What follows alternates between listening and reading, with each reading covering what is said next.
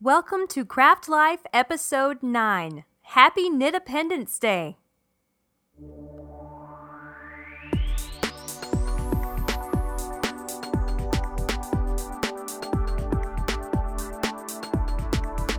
In this episode, I have a new podcast to share with you. We'll celebrate our creative freedom. Adam and I get a little nutty. And I've been crafting a few new items. All this coming up in this episode of Craft Life, the podcast all about living the creative life.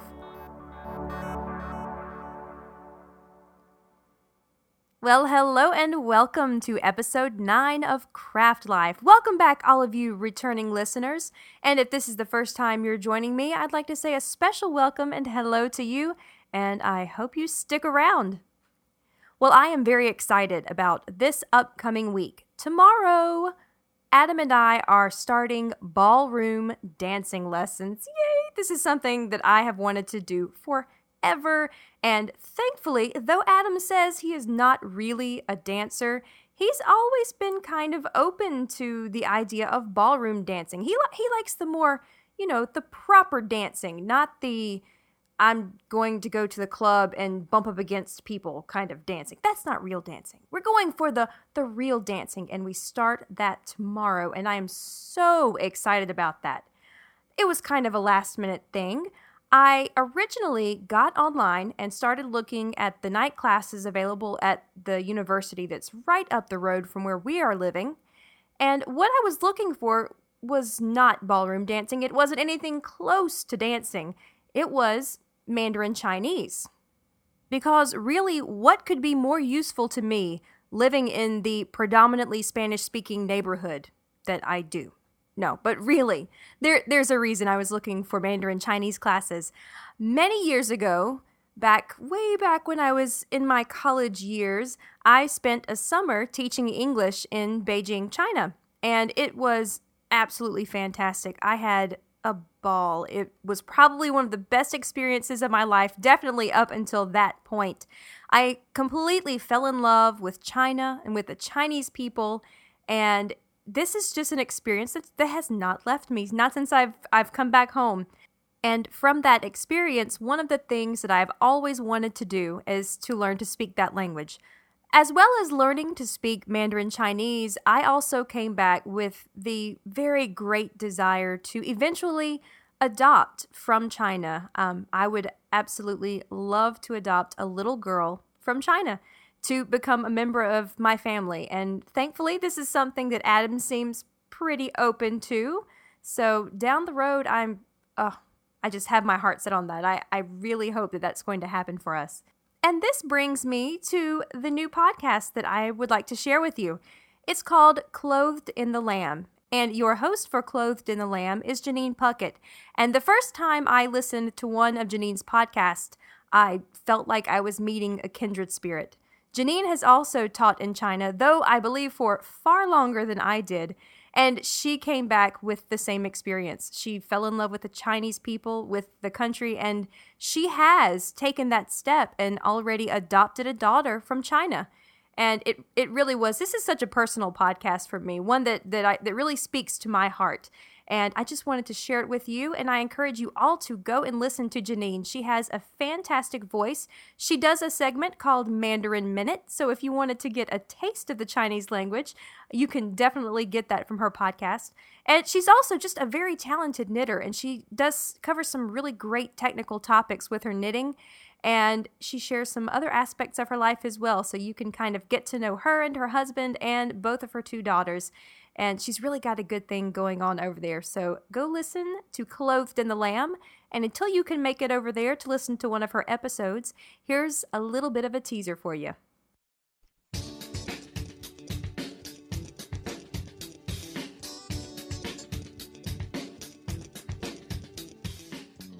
Hi, I'm Janine Puckett, host of Clothed in the Lamb, the fiber podcast from a mile high and beyond. Join me twice a month as I share about knitting, spinning, and knitwear design with a bit of Chinese thrown in for flavor. I'll review products and publications, explain little tricks I've learned in my knitting journey, and even say a prayer for you. And with each episode, you'll have the opportunity to win a fabulous Fibery prize. You'll find Clothed in the Lamb on iTunes, Facebook, Twitter, and Ravelry, and of course at www.clothedinthelamb.com. Hope to be talking to you soon. On July 4th, 1776, the Continental Congress adopted the Declaration of Independence, announcing that the 13 American colonies were no longer a part of the British Empire, and thereby officially creating the United States of America. Included in this document was a list of grievances against the powers that be, as well as assertions of certain unalienable rights. On July 4, 2011, people all over the United States celebrated the birth of this nation and the freedoms that they enjoy, as they do every year, with barbecues, fireworks, spending time with family, and ceremonies thanking the brave men and women who continue to fight to uphold those ideals written about in the Declaration of Independence. While this celebration is unique to us here in the United States, it got me thinking about freedom as it relates to our crafts. Crafting and creativity are some of the ultimate ways of expressing freedom, independence, and individuality. Though most of you are listening from countries that are a part of the free world, within all of that freedom, we are constantly being told what to do, whether we realize it or not. Go to purchase a new set of furniture from a ready made room store. You are perfectly free to choose whatever room combination you desire from the 10 or 12 pre selected combinations that everyone else shopping this quarter will also be choosing from. Fashion is another instance in which we are dependent on others to make the decisions for us. If the powers that be of the fashion industry have determined that this fall's colors are black, white, and gray, good luck finding that perfect khaki pantsuit you had your heart set on. This is where we as creative types have the upper hand. If we can't find what we're looking for out there in what's being offered, what do we do? That's right, we make it ourselves. Having the option to say, no thanks, I think I can come up with something I like better on my own, stirs up wonderful feelings of independence. I love the whole process of creation, from the selection of materials to finalizing construction. And a wonderful byproduct of all of this independent creation is the inspiration that it often brings to others. Tracy knits a lovely new shawl and posts the pattern on Ravelry. Samantha loves the shawl, knits it with a different yarn, and decides that adding beads would be an improvement.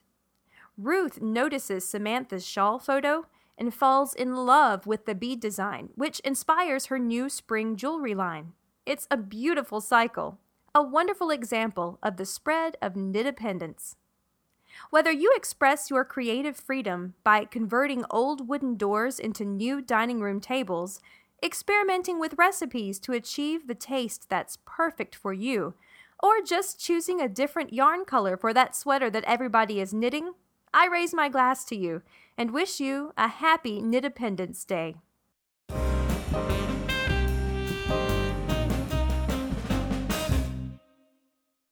Now, with all of that celebrating, of course, comes a whole lot of food. Now, in the last episode, I kind of threw out the idea of maybe sharing some some southern recipes with you on the podcast. And thank you so much to all of you who left me some feedback about that. So, what I think I'm going to do is, I, I, think I am going to share a few recipes with you, and I'm not going to give out the recipe directions and ingredients list here on the podcast. I'll kind of give you more of an overview on it, and then if you would like the recipe, you can find it in the show notes. So, today I would like to share with you a recipe about a very, very special little southern nut, the pecan.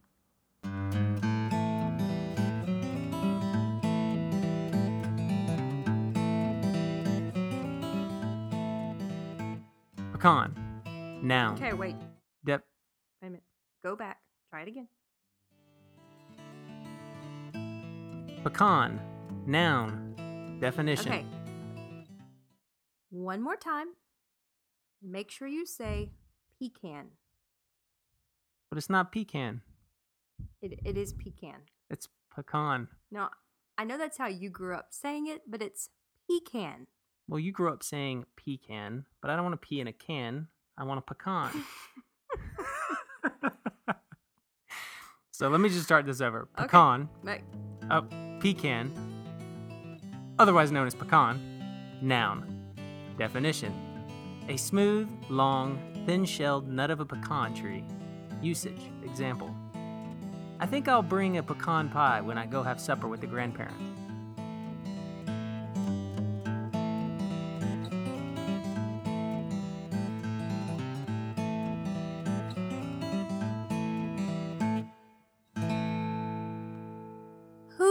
Would have thought this humble little nut could be so controversial?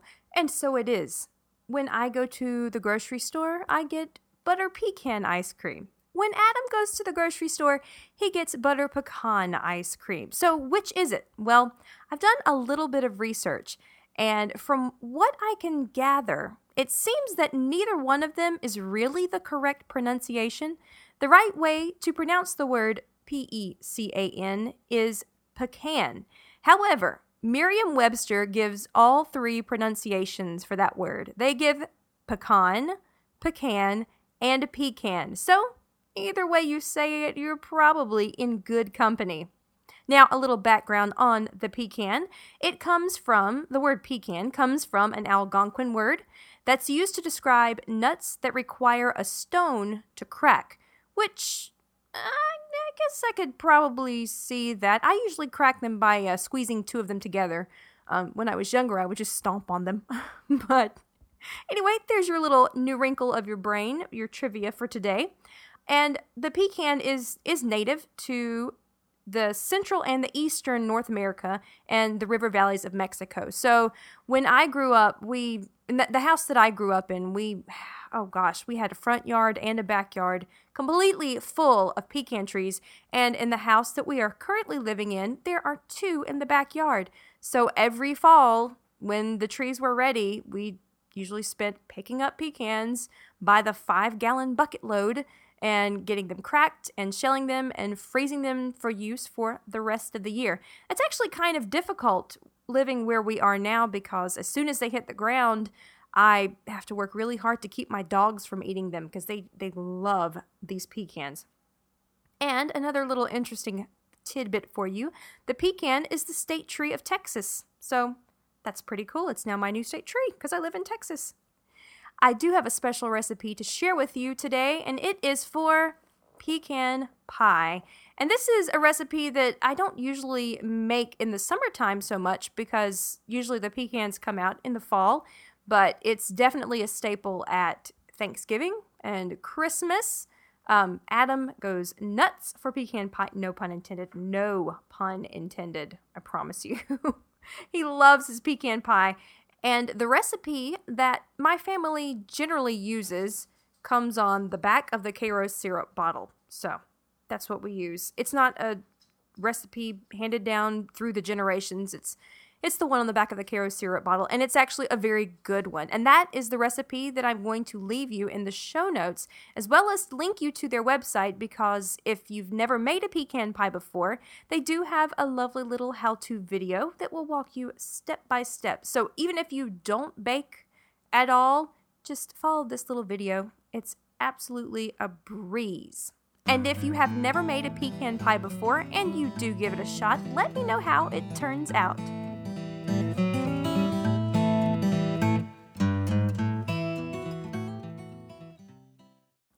The time has come, my little friends, to talk of many things, and those things would be the things that I have been crafting lately.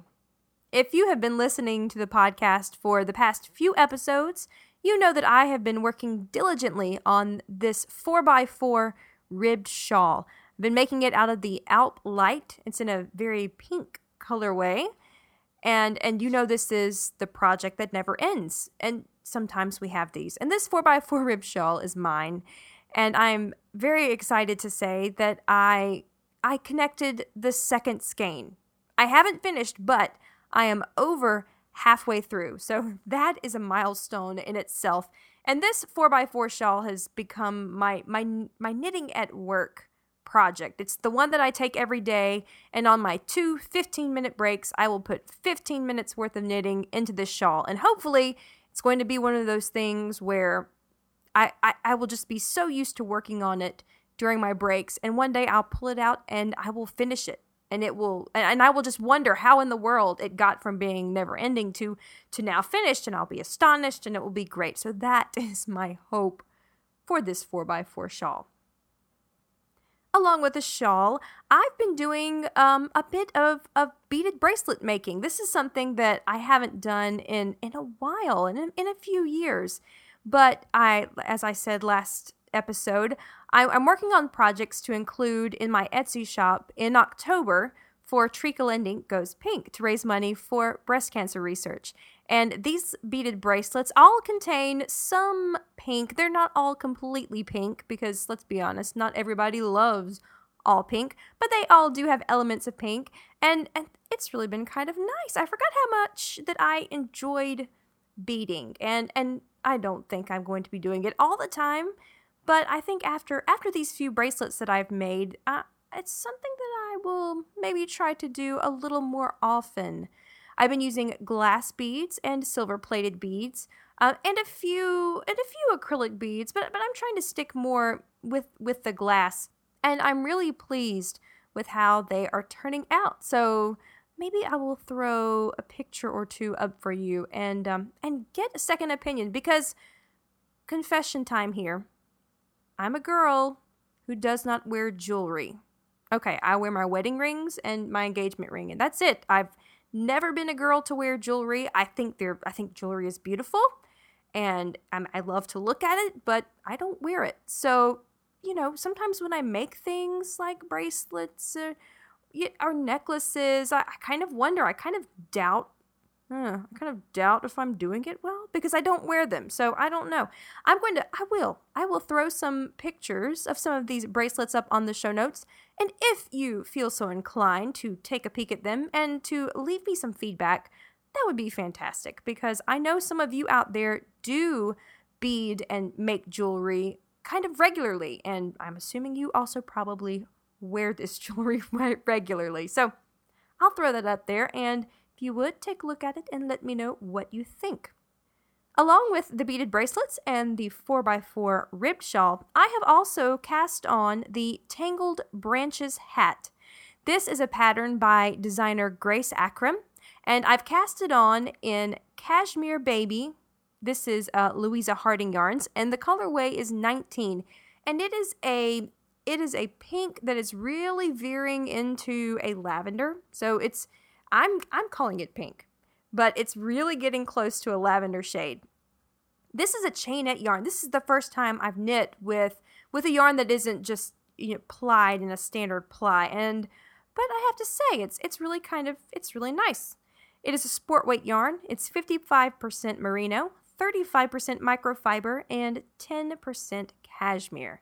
Now, I, I mentioned that this hat pattern is designed by Grace Akhrem, and Grace has been so kind as to allow me to also sell this hat, this one hat in in my Etsy shop in October. I contacted her, told her a little bit about what I was doing, and she said absolutely go for it. So I would just like to say a big thank you to Grace, and I would also like to encourage all of you listening to go and check out her patterns because this tangled branches hat is is not the only completely gorgeous thing that she's got patterns for out there. Go and check her out. And if you're interested, Grace also has a breast cancer awareness sock pattern that you can buy, and all of the profits from this, this from the sale of this sock pattern go to benefit Susan G. Komen, which is awesome. Go on over and check out all of her other patterns too. I will have a link to both her blog and to her webpage where you can view all of her patterns on the show notes. So make sure you go over there and check those out.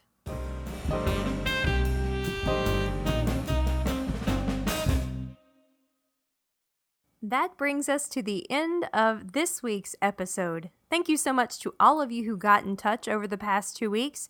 And thanks for you who have started to follow me on Twitter. We do have that new Twitter feed.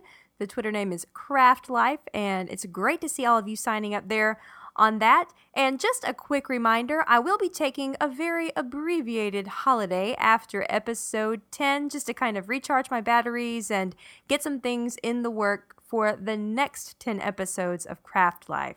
So I will see you in the next episode, and then we'll have a little short break after that.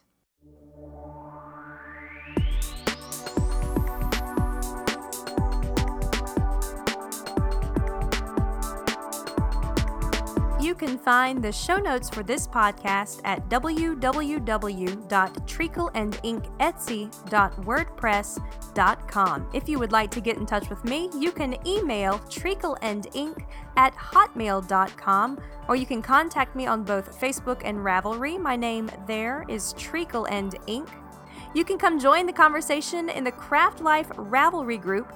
You can also follow me on Twitter. The Twitter name is Craft Life. Until next time, thanks so much and have a great week.